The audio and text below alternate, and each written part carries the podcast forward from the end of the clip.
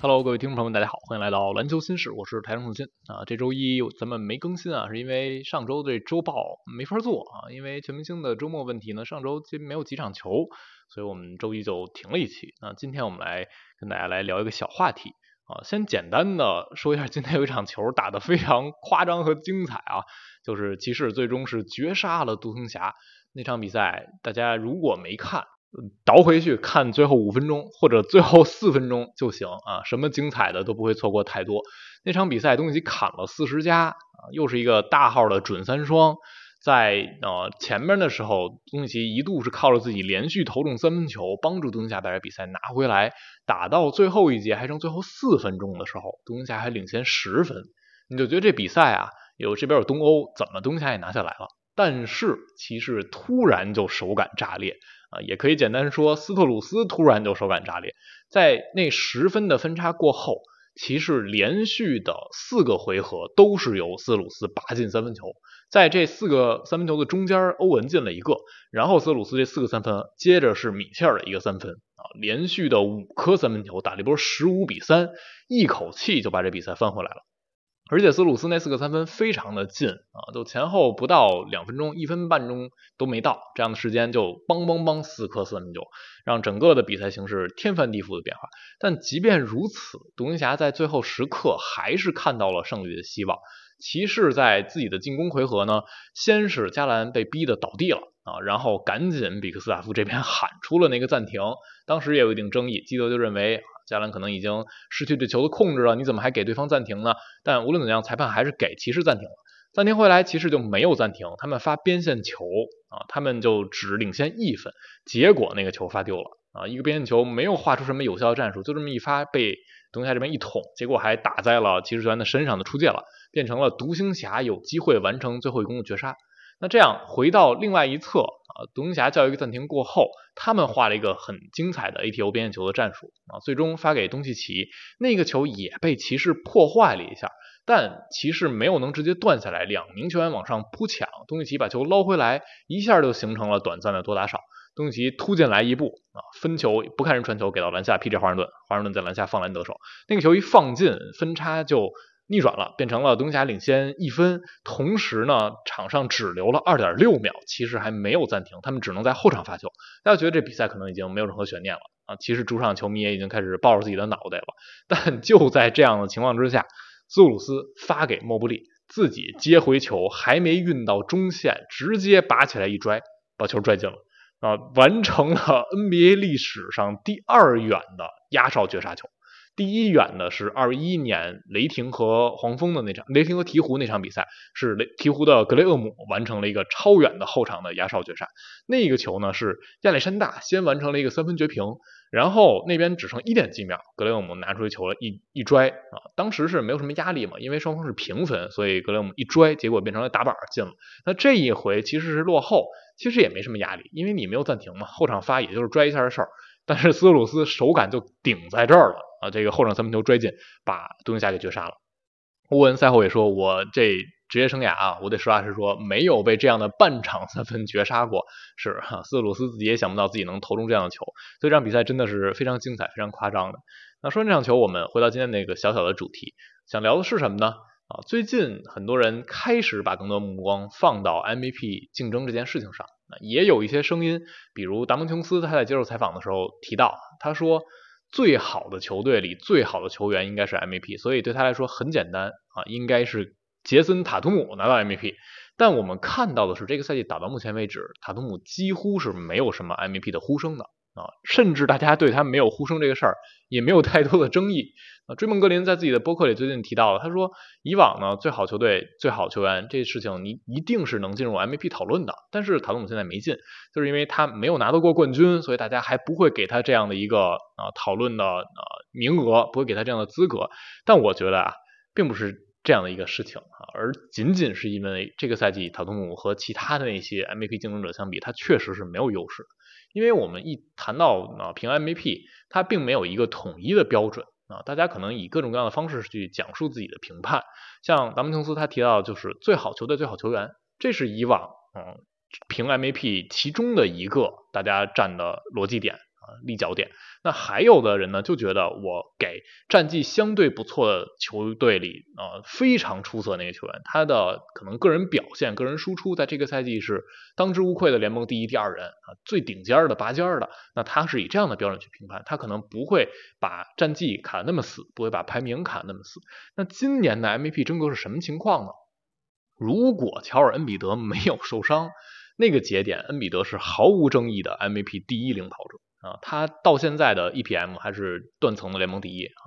那第二是亚历山大，因为恩比德现在他受伤之后已经达不到出勤了，所以他已经被排出到这个讨论范围之外了啊。那我们看剩下这些球员里，目前 EPM 的啊二到五名是 SGA、东契奇、字母哥、约基奇，其中 SGA 和东契奇拉开的差距还是更大一点，有一个小小的断层。然后东契奇、字母和约基奇之间的差距不算太大。和这些顶层的球星相比啊，塔图姆的 EPM 是四点八，他是排在第十二啊，正四点八是第十二。那和那些人是有一个明显的档次上的差别的。那今年的 MVP 就是因为前面的竞争者个人输出实在是太猛，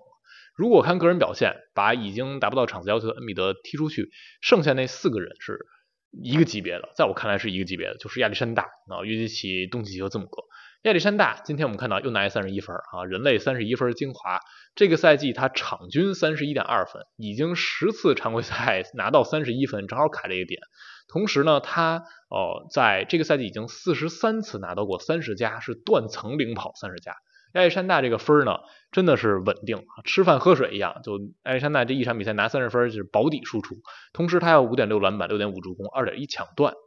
他还是联盟的抢断王啊。最近亚历山大更让人觉得冲击 MVP 有竞争力的一点是，首先雷霆的战绩往上走，他们六连胜之后又继续和森狼持平，两队的战绩是一样的，只不过因为森林狼在赛区内的胜率更好一些，西北区啊暂时是压雷霆一头，但是战绩一样。同时呢，SGA 最近的三分球越投越好啊，二月份打到现在他的三分应该是接近百分之五。百分之六十的命中率，所以 SGA 整个赛季的三分命中率投到三十八点九，那这已经非常非常夸张了。前面我们提到 SGA 他在进攻端的一个小短板，就是他外线投射不是那么稳定。现在呢，它的产量还是没有那么大，但是它的稳定性已经提上去了。在全明星赛场上，我们看到，当你比赛强度很低的时候，人家是能进三分的。他的这个三分投射和字母哥呀，和本西蒙斯那不是一个概念。他的产量不会特别高，不是那种我拔起来拿到持球投能大量的很迅捷就能出手，但是他是能投的。所以把这一项也填上来之后，SGA 整个进攻端是更难被阻挡的。他的真实命中率现在来到了百分之六十五。啊同时，SGA 是顶层的这些球员里攻守均衡的代表之一。我们说这四个人，SGA、约基奇、东契奇、字母，很典型，SGA 和字母是攻守是均衡的。而约基奇和东契奇是明显偏向进攻的，他们防守一端是有短板存在的。那约基奇和 SGA 相比，约基奇最近也非常猛。过去三场球啊，大家看约基奇这个输出啊，都场均十五助攻、十六篮板，然后接近三十分啊这样的一个输出。所以约基奇在这一波把自己的啊。进攻调回来之后，整个赛季场均数据又非常漂亮，二十六点一分，十二点三篮板，九点三助攻，真实命中率也是六十五点一。那字母呢，同样是非常夸张的输出，三十点七分，十一点二篮板，六点三助攻，一点三抢断，一点零盖帽。字母如果这赛季这样的数据打下去，他也能创一个 NBA 历史记录。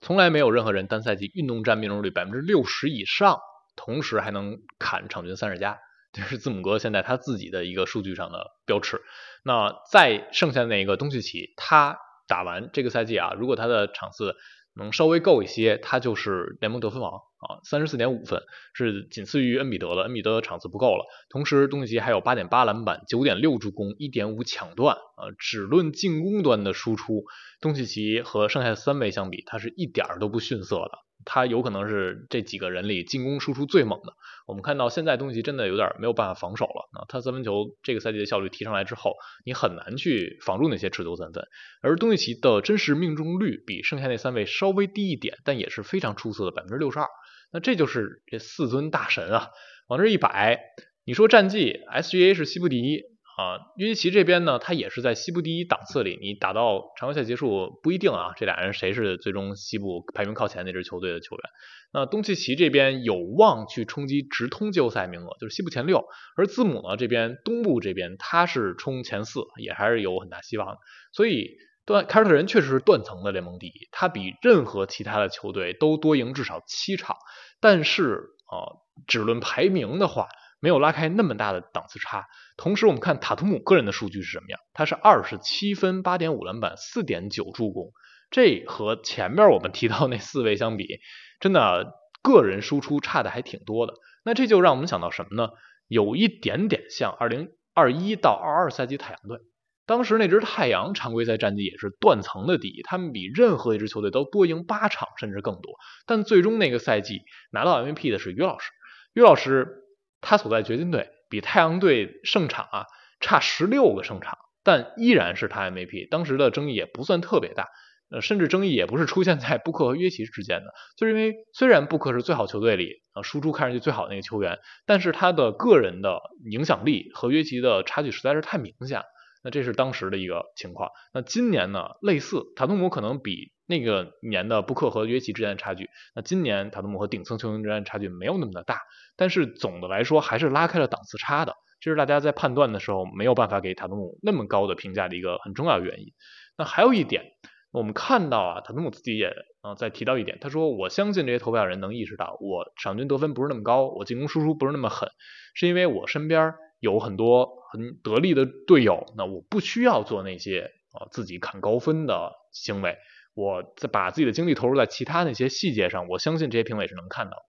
虽然塔图姆这么说啊，但是呢这么说说服力也是有限。凯尔特人他其他的球员啊，他身边的队友的比赛能力强，这是我们所有人都能看到，这也恰恰是塔图姆在 MVP 竞争中处于劣势的一个原因。如果他身边不是这么强队友，然后凯尔特人还是断层第一，那我相信凯塔图姆的呼声会更高。那一个就是因为他身边队友强，会显得塔图姆没有那么的突出，影响力那么的夸张。然后还有一点呢，就是塔图姆他按他的这个说法，他应该是在更有限的进攻戏份里打出更高效的表现。但我们看到的是塔图姆他的真实命中率是百分之六十点四，他和我们前面提到那几位相比都是有差距的，都是处于下风的。同时还有很重要的一点，凯尔特人他全队的真实命中率这赛季是百分之六十点八。也就是塔图姆他的个人真实命中率还没有全队高，那你当然可以说你是呃联盟你是球队的一号大当家，你面对防守压力是更大的。但人家那些 SGA 啊、约基奇、东契奇、字母哥无一不是如此，但他们的真实命中率全都是超过自己球队整体真实命中率的。但塔图姆是没有全队真实命中率高的，那这就意味着。你把这些球给队友的时候，无论是你创造机会，还是队友自己创造机会，啊，他们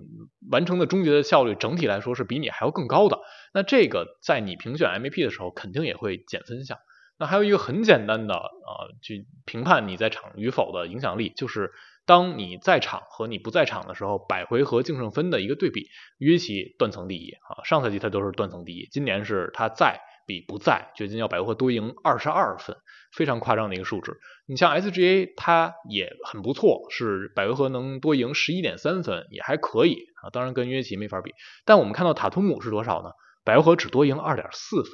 甚至在凯尔特人队内只能排第四，前三是小白、豪瑟和波神。那豪瑟可能样本太小，把他这个干扰踢出去。小白和波神这个赛季对凯尔特人的加成有多大，我们都看在眼里。所以。对比那一些竞争者，MVP 竞争者，塔图姆从身边队友得到的支持确实是比较多的。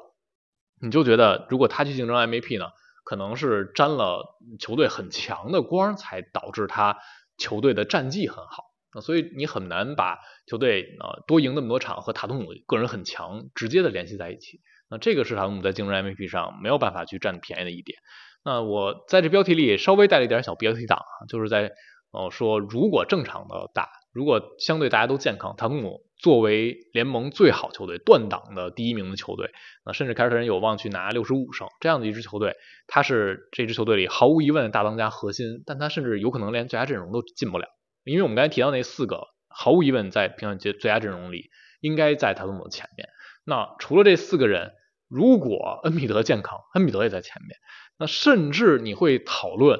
像米切尔和塔图姆这个赛季孰优孰劣啊？米切尔也有可能出勤率达不到啊，他现在还没有打到五十场，他后边大概率是达不到六十五场的。那但是如果我们不考虑出勤的因素，就是大家相对都健康的情况下打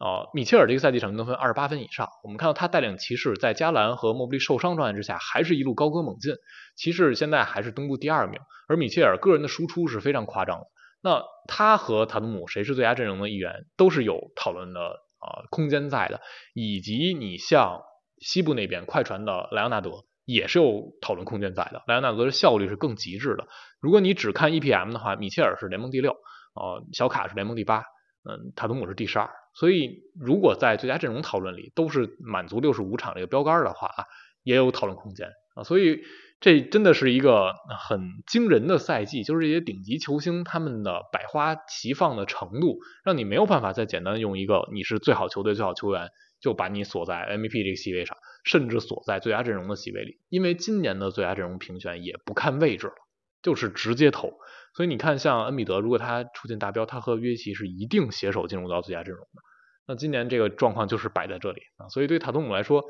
我觉得这个赛季当然他个人的荣誉已经不是那么重要了。凯尔特人现在最重要的，可能恰恰像追梦说的，他要先拿一个冠军，先证明自己这么豪华阵容是能够开花结果的才可以。好了，今天这期我们就聊这儿，关于 MVP 的一个小小的讨论，大家心目中啊，目前这个赛季的 MVP 领跑者是谁？以及您预测一下，最终谁会是 MVP 的得主，都可以在评论区留言。我们等到啊赛季结束的时候，翻回来看看谁是真正的预言家。好了，感谢收听，我们下期节目再见，拜拜。